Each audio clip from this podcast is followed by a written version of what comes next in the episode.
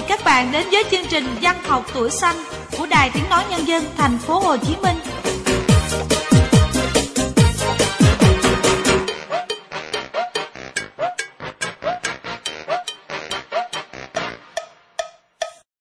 Bạn thân mến, chúng ta lại cùng gặp nhau trong chương trình Văn học tuổi xanh được phát định kỳ vào 7 giờ đến 7 giờ 30 sáng Chủ nhật. Và trên trang web của đài ở địa chỉ là của web.voh.com.vn chúng ta cũng có thể nghe lại chương trình vào bất kỳ lúc nào. À, thư từ thì chúng ta có thể gửi về cho Văn học tuổi xanh theo địa chỉ văn học tuổi xanh amok@gmail.com Đặc biệt là dưới mỗi bài viết thì các bạn nhớ để lại thông tin cá nhân cùng số chứng minh nhân dân để chương trình tiện liên lạc các bạn nhé. Bây giờ thì chúng ta sẽ cùng bước vào khu vườn sáng tác ngày hôm nay với những bài viết mà chính các bạn gửi về cho chương trình. Mở đầu mời các bạn cùng đến với tản mạng Có phải em của bạn Ngọc Ngân ở phường 17 quận Gò Vấp. Hãy lắng nghe nhịp đập của Sài Gòn Thu trong những giai điệu nhẹ nhàng của bài viết này nhé các bạn.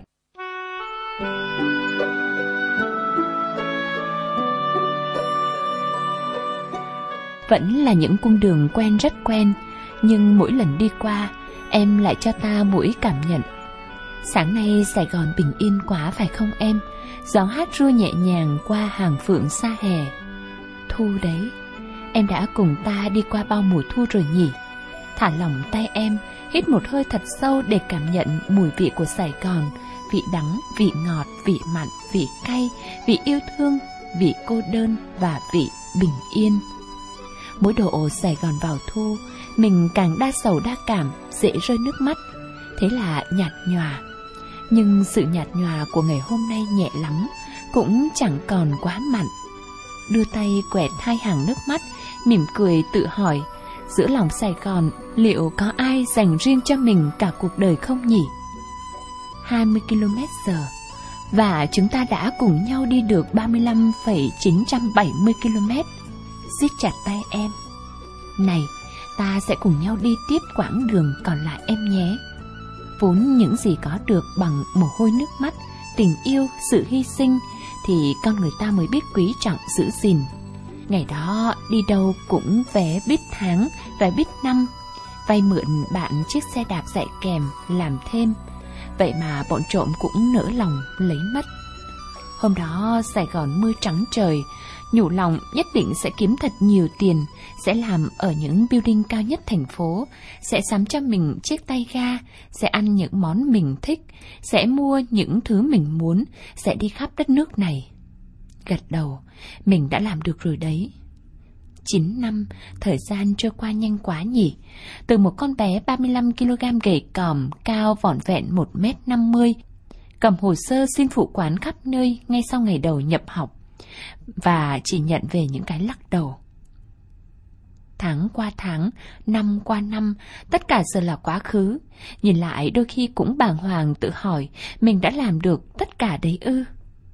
Từ khi có em, mỗi ngày chúng ta bon chen trên những cung đường đầy nắng mưa. Em lắng nghe ta khóc ta cười, rồi lại vỗ về những lúc ta tủi hờn tranh vanh. Em chỉ im lặng, nhưng với ta như vậy cũng đủ rồi. Ngồi vào bàn làm việc, áp tách cà phê lên má, ấm nồng. Kể từ ngày một mình khăn gói vào Sài Gòn, đã biết học cách tự sưởi ấm cho bản thân, tự lo cho chính mình.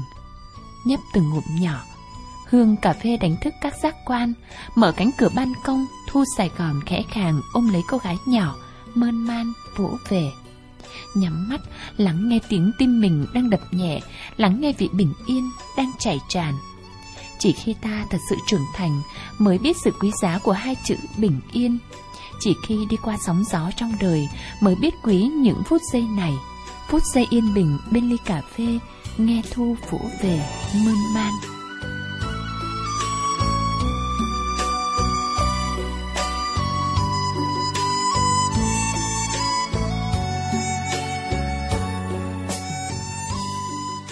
Một bài viết ngắn lãng đảng trong thu, nhẹ nhàng thôi và bình yên quá đổi. Đúng như bạn nói, khi trưởng thành thật sự, chỉ cần bình yên là đủ. Cảm ơn bài viết của bạn. Liên tục chương trình chúng ta cùng đến với bài viết của một tác giả đến từ miền Bắc, tác giả Vũ Thị Thanh Hòa, trường Trung học cơ sở Cộng Lạc, huyện Tứ Kỳ, tỉnh Hải Dương. Mời các bạn cùng nghe Quà quê.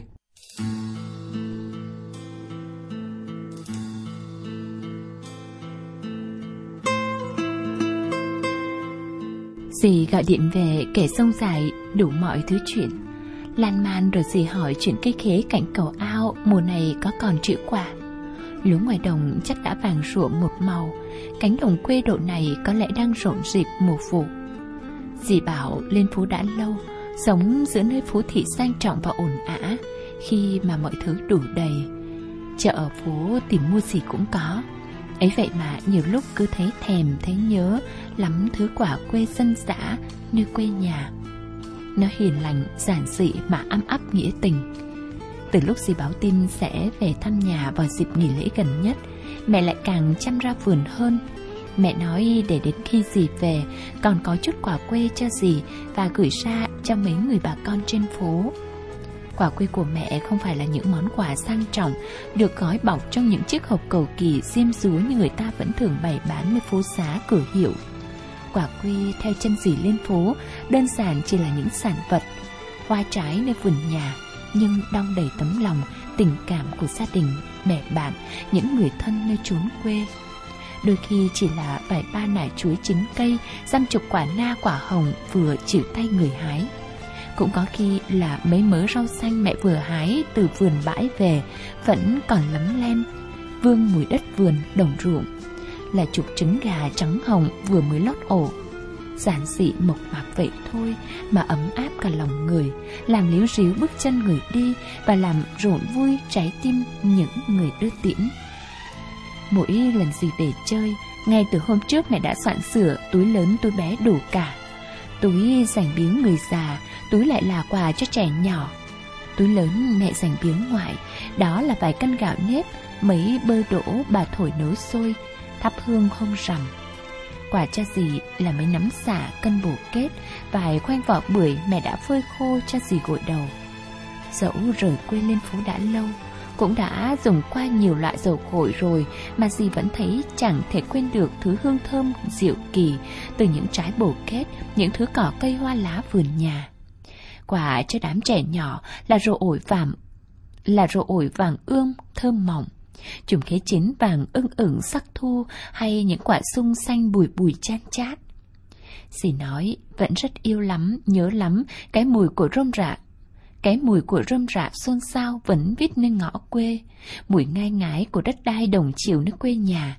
Cả mùi nồng nồng âm ấm của khói đốt đồng vương vấn quấn quýt quện trong gió xe tất cả gọi tên thành thứ mùi của bình an và yên ấm lúc nào cũng luôn tràn ngập nơi ngõ lòng. Nhớ có lần dì đã chuyện trò hàng giờ, chỉ để tỉ tê rối rít hỏi han mùa này, nên đi trên triển đê gió còn xanh sang mơn man nô đùa đánh đu từng phiến lá. Cỏ may có còn tím biếc dọc một chiều nhớ nhung. Bây giờ có còn bắt gặp lũ trẻ trâu nào lang thang rong ruổi đi tìm nhặt những cây cỏ chọi gà, để rồi chụm đầu với nhau cười vui như nắc nẻ. Thế là tôi biết lúc ấy dì mới nhận được mẹ cốm thơm ngon mẹ mới vừa gửi lên. Nhìn ra ngoài trời hương thu đã xôn xao khắp trốn, heo may đã rải kín đồng. Hẳn là dì lại đang ngồi lặng lẽ ở một nơi trốn nào đó bình yên để nghe hương thu của một mùa thu năm nào lùa về trong trí nhớ. Quả quê, hai tiếng mộc mạc, vừa gần gũi và giản đơn nhưng lại có sức khơi gợi trong tâm hồn những người xa quê.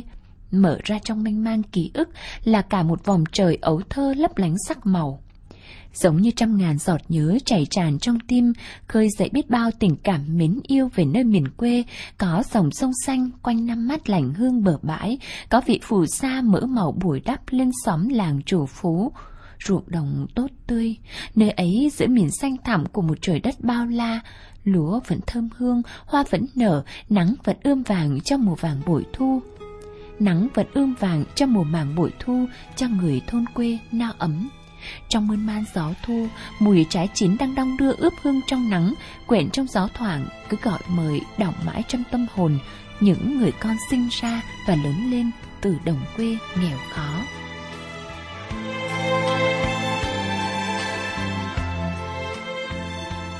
Dân, quà quê là mà gợi nhớ biết bao nhiêu yêu thương với những người con xa xứ.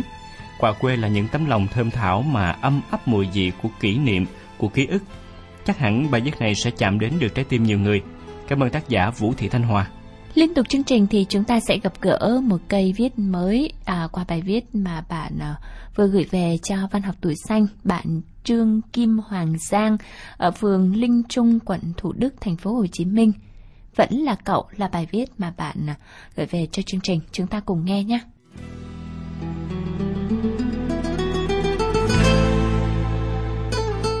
Có những ngày nắng bảo tôi đi xa, tôi thường tìm đến những quán cà phê đóng màu cổ điển, ngồi đó và nhâm nhi cà phê đen một mình.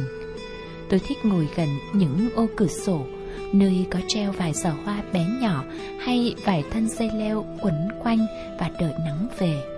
Trong lòng nhẹ tênh, xanh mát. Nắng chưa kịp về, nắng lại động đảnh đến tìm. Thi thoảng tôi đưa tay chạm vào nàng, rồi như chạm vào ký ức, những thước phim xưa cũ hiện về, thật nhẹ nhàng. Và tôi thấy hắn. Ngày đầu tiên gặp hắn. À, chắc có lẽ là ở thư viện trường mà tôi cũng chẳng rõ nữa. Mọi chuyện cứ thật bình thường cho đến một hôm trời mưa, tôi tìm một góc thư viện lý tưởng để bắt đầu với những chuỗi tưởng tượng ngớ ngẩn của mình. Nhắm nghiền mắt lại, áp tay xuống bàn và lắng nghe tiếng mưa. Đang say sưa thưởng thức, một giọng khó nghe vang lên kéo tôi về thực tại. Cho hỏi bàn này ai ngồi vậy? Tập này của ai? Của tôi đó, sao vậy? Bạn ngồi bàn trên mà. tôi thích, rồi sao? À, không, chỉ là chỗ này mình hay ngồi. Kệ bạn chứ. Nói rồi tôi trở xuống bàn dưới ngồi trước sự chứng kiến của bao nhiêu người. Chợt nhận ra đây là thư viện. Tại bạn đó, mọi ngày tôi hiền lắm. Mà lạ ghê, hôm nay giống như tôi uống nhầm thuốc. Đó là những ngày cuối cấp 3 Tôi và hắn đã quen nhau như vậy. Hắn mới chuyển vào trường tôi không lâu Và hắn thích thư viện cùng cái góc bàn này. Ngày hôm sau, chẳng còn thích thú chỗ ngồi ở đó nữa. Tôi tìm một cái bàn gần cửa sổ nhất để ngắm nắng. Hắn bước vào, chào tôi mỉm cười. Mặc kệ, tôi chẳng quan tâm. Những ngày sau đó, Tôi cũng dần quen với sự tồn tại của hắn nơi góc bàn kia. Có những ngày, hắn không đến thư viện, tự nhiên tôi thấy thiếu rồi một hôm, hắn xuất hiện trước mặt tôi với một sấp giấy tươi cười. Cho bạn, đề hóa đó. Mình thấy bạn hay làm bài tập môn này. Chỉ mình với, mình không giỏi. Ừ, tôi đáp gọn ơ. Kể từ đó tôi và hắn học cùng nhau, chơi cùng nhau. Bọn tôi gặp nhau ở thư viện. Tôi và hắn thích nhất là chơi đánh caro. Mọi chuyện cứ bình thường, nhẹ nhàng trôi qua như thế. Đến ngày tổng kết cuối năm, tôi tìm hắn khắp sân trường, qua lớp cũng chẳng thấy hắn đâu. Kỳ lạ, Hắn trốn phương trời nào? Gần về, tôi ghé qua thư viện, Đưa mắt nhìn dãy ghế quen thuộc, Chạm tay vào bức tường như chào tạm biệt góc kỷ niệm đáng yêu của tôi và hắn. Cảm giác như có ai đó nhìn mình, Bất giác tôi quay lại thì thấy mắt hắn đỏ hoe. Vừa kịp nắm bàn tay hắn kéo lại, Mở vội cặp và nhét vào tay hắn một gói quà rồi mỉm cười. Tặng cậu để làm kỷ niệm đó, Có gì buồn hay gặp khó khăn thì hãy gọi cho tớ nhé, Tớ sẽ bắt máy. Nói rồi tôi bước đi, Để hắn ở đó một mình, Và tôi cũng khóc. Tại sao tôi khóc? Tôi cũng không rõ nữa. Tôi chỉ thấy hình như có chút gì đó rất nắng, Rất mưa của tuổi áo trắng hồn nhiên Và mộng mơ. Nâng tách cà phê, Hít hà vị đắng của nó, Nghĩ ngợi mông lung, Nghĩ ngợi về những điều xưa cũ. Bạn gì ơi, Chỗ này có ai ngồi không vậy? Mình à, có thể ngồi đây được không? Giọng này sao quen thế? Không lẽ là hắn? Chắc không đâu. Nè bạn ơi! Mà sao quen quá, không thể khác được. Hắn chưa ai. Cứ nhìn là biết ngay thôi. Tôi nhủ thầm và quay lại. Dù đã chuẩn bị sẵn tâm lý, nhưng trong tôi lúc này rất bối rối. Ngước mặt lên, nụ cười ấy, ánh mắt ấy chỉ có ở nơi hắn. Đích thị là hắn rồi. Hắn trốn đâu hai năm nay, để hôm nay hắn từ đâu xuất hiện làm thế giới nhỏ bé trong tâm hồn tôi bị xáo trộn. Bắt đền đó. Rồi tự nhiên con tim không ngăn được lý trí, tôi ôm chầm lấy hắn và khóc như mưa. Hắn cũng ôm lấy tôi, xoa đầu, chạm vào mái tóc rối rủ của tôi, dỗ tôi nín. Khi tôi đã thua không khóc nữa, tôi lại càng bối rối, mắt đỏ, hai má bừng lên vì xấu hổ. Nếu có phép thần thông của Tôn Ngộ Không, tôi chỉ muốn độn thổ cho xong. Hắn nhìn tôi mỉm cười. Cười gì chứ? Bộ mắc cười lắm hả? Chưa thấy con gái khóc bao giờ Thấy rồi, Nhưng mà đây là lần đầu tiên được con gái đang khóc ôm đó Đây là lần đầu tiên Kệ mấy người Tôi hờn mấy người rồi đó Tự nhiên xuất hiện chi vậy Không xuất hiện Sao biết cũng có người nhớ mình Cảm ơn quà sinh nhật trên sóng FM nha. Mình thích lắm đó.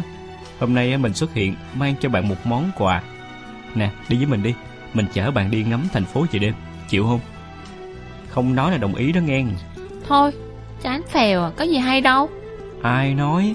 Có đi bao giờ đâu mà nói. Mấy người toàn đưa ra xe buýt không à. Lấy ai chở đi mà được ngắm hả? Làm người yêu người ta đi Là được đi hoài luôn đó. Vậy sướng hơn không?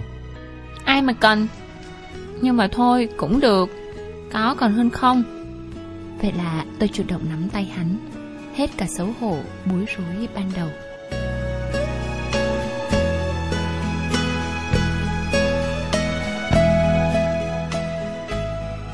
Trước hết cảm ơn bạn Hoàng Giang, một cây viết mới của chương trình. Cảm ơn bài viết của bạn quá dễ thương, tình cảm học trò rất là trong sáng hồn nhiên. Mong bạn Hoàng Giang sẽ viết nhiều hơn nữa và hay hơn nữa nha. Và phần còn lại trong chương trình ngày hôm nay thì chúng ta sẽ đến với truyện ngắn của một cây viết cũng rất quen thuộc.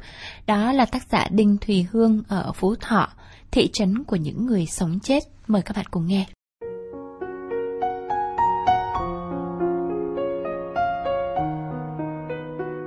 Linh choàng tỉnh khi chiếc xe phanh gấp, khiến người cô xô chuối về phía trước. Tiếng chỉ thề rất ngọt của tài xế khiến Linh nghĩ ngay tới một người vô ý thức nào đó ngán ngay đầu xe. Hơi lạnh của buổi chiều than thản qua cửa kính làm Linh tỉnh hẳn. Đến ít rồi. Tiếng một người đàn ông ở hàng ghế sau vang lên trầm tĩnh. Linh đột nhiên giật mình, cảm giác như người vừa bước hụt xuống hố. Hẳn một cái đến là chới với. Ngoài kia, hoàng hôn bắt đầu sầm sầm màu. Phía đỉnh núi rực rỡ thứ ánh sáng của ngày sắp tàn. Qua khúc cua vào thị trấn, những ngôi mộ nhấp nhô phía chân đồi thoai thoải lan ra mé bờ sông, trông như một sự hiện hữu đủ đầy về bức tranh cuộc sống. Anh lơ xe buông một câu cảm thán. Xứ gì mà kỳ quái, ít đến là lạ, chặn đầu vào đầu ra của nó đều là thế giới người chết. Tiếng mọi người trên xe lao xao bình luận. Lần đầu tiên đến X, Linh cũng mang trong đầu những dấu hỏi. Và câu hỏi đầu tiên cũng là về nghĩa địa án ngữ ngay đầu thị trấn. Rồi kết thúc sự sầm uất náo nhiệt xô bồ trong cái thứ kiến trúc cũ và mới, nửa tây nửa ta của những khối bê tông bắt mắt lại là những ngôi mộ mới, cũ nối nhau chạy ra rìa ngoài đồng ruộng. Ngày ấy Dũng trả lời Cuộc sống muôn màu, sống và chết đôi khi chỉ là những lằn ranh mong manh vậy đó. Rồi Dũng cầm tay Linh siết nhẹ. Dũng thừa biết Linh sợ. Thế giới tâm linh ma quỷ không ai nhìn thấy rõ. Nó hư hư, thực thực, mộng mộng, ảo ảo, nhưng đủ khiến người sống dựng tóc gáy và ớn lạnh dọc sống lưng. Đó là lần đầu Dũng dẫn Linh về chơi. Ra mắt có lẽ là từ chính xác hơn. Và Linh còn sợ hơn nữa vì nhà Dũng nằm ở phía cuối thị trấn, gần ngay con đường ra nghĩa địa. Ngõ vào nhà Dũng là sự sống, qua bên kia con đường bê tông sạch sẽ là đi về phía cái chết. Nơi bon chen xô bồ, đầy đủ những cung bậc hỉ nộ ái ố của cuộc đời. Một bên yên lặng, sau những rình rang kèn trống, cờ phướng, khóc than, những rực rỡ sắc màu của dòng hoa nối dòng hoa trong ngày đưa tang. Nắm đất đắp nhô lên, sẽ nằm lại lặng yên. Cái lặng yên bất chấp thời gian, bất chấp mưa nắng, bất chấp những mưu sinh đến nghiệt ngã của người sống. Im lặng mà đôi khi giống như sự phán xét. Ba Dũng nằm về phía bên kia, ở ngoài rìa của những xô bồ ấy.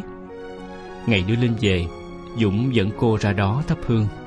Gió cuộn lên, một không gian rợn rợn khiến những bước chân Linh liếu riếu. Cháu là bạn Dũng, cháu ra thăm và chào bác ạ. Linh lầm rầm khi mùi hương trầm bắt đầu thoang thoảng và ngay lập tức cô lại nép sát vào Dũng. Không hiểu sao giây phút ấy lòng Linh đầy hoang hoải, tựa tựa như người bước hụt. Cứ gặp những ngôi mộ dù mới hay cũ thì sự tuổi hờn về thân phận một côi lại trỗi dậy. Những tháng ngày cô đơn sợ sệt, lo lắng khiến cuộc sống của cô đầy những lo âu và bất an. Xe phanh gấp lần nữa Một người qua đường ngay sát đầu xe khách Tiếng chửi của bác Tài rít qua kẻ răng Cảm giác nếu nhảy xuống xe Thì hẳn là sẽ có ngay một cuộc ẩu đả. Cũng phải Đôi khi cảm thấy phát điên Vì ý thức của người khác. Sự vô tâm, thiếu ý thức Đã khiến bao nhiêu người rơi vào nghịch cảnh. Linh xách túi đột ngột đứng lên. Cho em xuống với. Phía đó là giữa lòng của phố X. Linh vẫn nhớ rõ như mới ngày hôm qua. Cả một chặng đường dài khiến Linh hết sức uể oải vào khách sạn, lăn ra giường, Cô ngủ một giấc ngon đến không ngờ. Tỉnh dậy đã là 9 giờ tối. Ánh đèn vàng giọt cùng sự tĩnh lặng Khiến Linh ườn oài cố nằm thêm.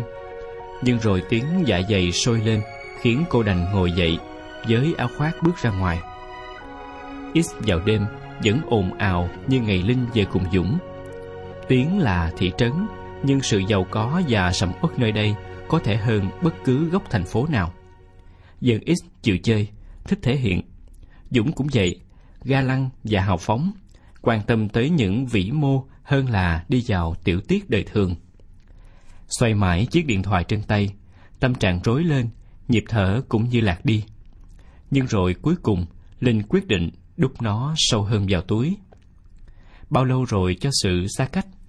Có những mối quan hệ thật buồn cười, Không còn là tình yêu nữa mà lại không thể hạ hẳn xuống thành tình bạn. Lòng cứ cồn lên, Mỗi khi thấy đâu đó những ký ức thân quen. Và rồi lại tặc lưỡi đổ cho duyên phận. Ừ thì cũng đúng, Không duyên nợ người ta mới xa nhau. Bà chủ quán mang gương mặt nhầu nhĩ, Đang thoăn thoắt tay băm chặt, Thì Linh vào. Không dùng giả cũng chả thân thiện, Giọng bà tưng tửng. Quan gì? Một cháo ạ. Bà với bác Tay vẫn thoăn thoắt như cũ. Đứa con gái phục vụ đi ra Tay quơ những bát đũa còn lỏng ngỗng trên bàn Khi những thực khách bàn bên vừa đứng dậy. Lúc này quán chỉ còn lại mình Linh. Linh vẫn nhớ Dũng giới thiệu quán cháo này ngon có tiếng ở X. Điều đó lý giải vì sao Chẳng cần nhiều đon đả Chào mời mà khách vào ra vẫn nườm nượp. Cũng như vô số quán cháo chửi phở mắng đâu đó trên giải đất chữ S này. Dù thậm tệ về văn hóa Nhưng nó vẫn tồn tại Như để hòa thêm cho đa sắc màu Trong bức tranh về văn hóa ứng xử đời thường. Ôi sao Cái thằng trông sáng sủa thế mà lấy con bé xấu xấu là Mà cô quen nó à? Linh suýt sặc thì cháu vội vàng Vâng cháu quen qua la từ hồi đại học ạ. Trả lời xong mà thấy mình hèn Có gì đâu mà không dám một câu thẳng thừng. Cháu là người yêu cũ. Người yêu cũ? Nghe sao mà tội tội, tuổi tuổi Bố vợ nó làm ăn tốt lắm Sang tên hẳn cho cái nhà tiền tỷ đấy. Ôi chào, hồi mới cưới cũng ở chung nhà chồng Mà cuối cùng không chịu nổi thằng cha dược khốn nạn. Quán đường vắng Và bà chủ có nhu cầu chuyện Linh muốn hỏi thêm vài câu Mà không hiểu sao cứ ngàn ngạn Miếng cháo trong miệng tự dưng khó nuốt. Không hiểu sao, Linh nhớ đến bức ảnh của ba Dũng. Đôi mắt người trong ảnh rất sáng. Hẳn là hàng ngày trong ngôi nhà ấy, Ông vẫn chứng kiến những trái khuấy của người đến sau. Người âm hẳn là luôn rành rẽ, Có điều không thể lên tiếng mà thôi. Chào ơi là buồn. Linh buông dở bát cháo Bước ra đường. Sợ ngồi thêm nữa, Lại nghe thêm những điều không muốn. Con gái đôi khi cũng lạ. Khi không thuộc về nhau nữa, Vừa muốn tìm hiểu, Vừa muốn mình vẫn có một vị trí nào đó Nhất định trong góc khuất trái tim người ta. Có lẽ là do lòng ích kỷ. Nên thôi, Cố kìm nén những tò mò lại, Giữ một khoảng cách vừa phải cho nhau, Bước tiếp an toàn. Ánh đèn đường hắt xuống thứ ánh sáng vàng Khiến mặt Linh trong đêm cũng vàng như vậy. Đút sâu tay vào túi áo Bước chân Linh rất chậm, Như vừa đi vừa đếm. Phía bên kia thôi, Nhà Dũng. Bước chân Linh chợt khựng lại, Ngược nhói lên những nhịp đập bất thường. Và chiếc lá chao rơi trên nền đất âm ẩm trong đêm muộn. Rõ ràng, Linh thấy lạnh từ trái tim. Từng kỷ niệm trong ký ức bung ra chênh vênh. Dũng cho tới giờ Vẫn không biết lý do thực sự Của lời từ biệt dội vàng Linh đã cố giấu Đã nắm níu, gói ghém để chỉ tổn thương cho riêng mình và tránh một sự đụng độ không cần thiết cho anh và Dượng. Lần gặp đầu tiên trong cái bắt tay với người đàn ông ấy, Linh đã ngờ ngợ. siết chặt, ngón tay cái xoay vào trong cọ nhẹ lòng bàn tay Linh như một ám hiệu. Đôi mắt nheo nheo rồi nháy nháy. Thực tình, Linh lúc ấy đã cố gắng nghĩ rằng do mình nhạy cảm quá mà thôi. Căn nhà mẹ Dũng không rộng. Bốn con người trong những ngày ấy vào ra cứ đụng độ. Những cú đụng chạm vừa vô tình lại cứ rành rành là cố tình, khiến Linh dấy lên những mơ hồ sợ hãi. Cho đến một buổi chiều, khi Linh đang xối những hạt nước mát rượi trên da thịt, thì một cảm giác rất lạ chợt đến. Cô ngước lên ô thoáng, một đôi mắt mở to hao háu đầy dục vọng đang lướt trên thân thể cô. Cô hét lên, ôm khuôn ngực, khuỵu xuống, nước mắt chảy hòa vào nước từ dòi sen đang xối xuống. Cô đã ra đi trên chuyến xe sớm nhất trở về thành phố, rời bỏ X và từ biệt Dũng mãi mãi. Thị trấn X với những đàn sen của sự sống và cái chết vẫn chần dần trong những giấc mơ của tuổi trẻ. Vừa bồi hồi đau đớn, vừa dằn xé tâm can. Cuối cùng cũng không chịu nổi thằng cha dượng khốn nạn. Tiếng bà chủ quán lại văng vẳng bên tai. Ký ức cứ thế bùng òa. Nếu hồi đó Linh cứ cố gắng hai người đến với nhau thì sao? Hẳn sẽ chẳng có cô dâu nào chịu đựng nổi ông bố dượng bệnh hoạn đến vậy. Nhưng cốt lõi là Linh một côi, Đào đâu ra ông bố vợ Để cho ngôi nhà tiền tỷ ở như vợ Dũng bây giờ Một con người hào sản vĩ mô như Dũng Hẳn cũng không hình dung ra những tiểu tiết tiếp đó mà thôi, đó chỉ là nếu Là cái sẽ không bao giờ xảy ra nữa. Chỉ thương cho ba Dũng Trên bàn thờ hẳn ông biết hết thảy Và hẳn ông đau đớn vô cùng. Nhưng biết làm sao mỗi người ai cũng có một đoạn đường cho riêng mình. Sống hết phần đời ấy là con đường của người khác. Có thể họ sẽ đeo những mặt nạ trên khuôn mặt người. Biết đấy mà làm sao lột được họ ra bởi đó là những lựa chọn cho những cách sống riêng Is vẫn lặng lẽ trong đêm Is đánh dấu mối tình đau đớn của tuổi trẻ Is cất giấu những điều có thể nói và không thể nói. Is vẫn gặp lại trong những hành trình tiếp theo của cuộc đời. Chiếc điện thoại lại xoay xoay trong tay. Vậy số ấy vốn dĩ nó không chỉ nằm trong ý thức mà còn ăn sâu cả trong vô thức. Thật lạ, đã buông bỏ lại vẫn muốn nắm giữ. Không tiếp tục đồng hành mà lại chẳng thể gạt khỏi trái tim. Một cuộc điện thoại thôi sẽ là gì tiếp nữa? Dũng đã có gia đình và gia đình ấy cần bình yên. Đào xới lại những bình yên, có thể cả hai người phụ nữ Dũng đã và đang yêu sẽ cùng đau, mà Dũng thì được gì? Linh tắt nguồn, mạnh mẽ bước trở lại khách sạn. Sáng mai, Linh sẽ đi chuyến xe sớm nhất rời khỏi X. Thôi, can đảm đối diện những làn ranh, rồi lại bước tiếp trong đời.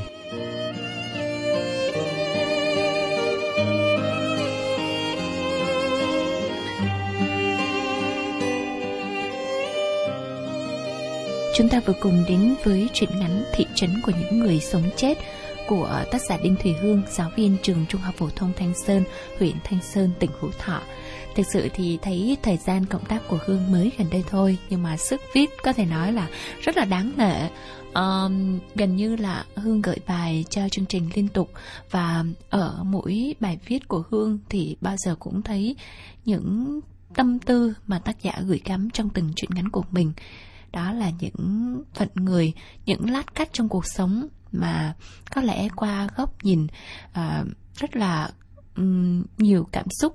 Và qua góc nhìn cảm xúc của một người viết thì hình ảnh của một thị trấn hiện lên với nhiều những trăn trở những nghĩ suy câu chuyện tình yêu, từ đó cũng có một số phận riêng. Cảm ơn Đinh Thùy Hương đã gợi bài cộng tác về cho chương trình. Đến đây thì thời gian dành cho Văn học tuổi xanh ngày hôm nay cũng đã khép lại. Cảm ơn sự quan tâm theo dõi của các bạn. Chúng ta sẽ gặp nhau ở những chương trình sau.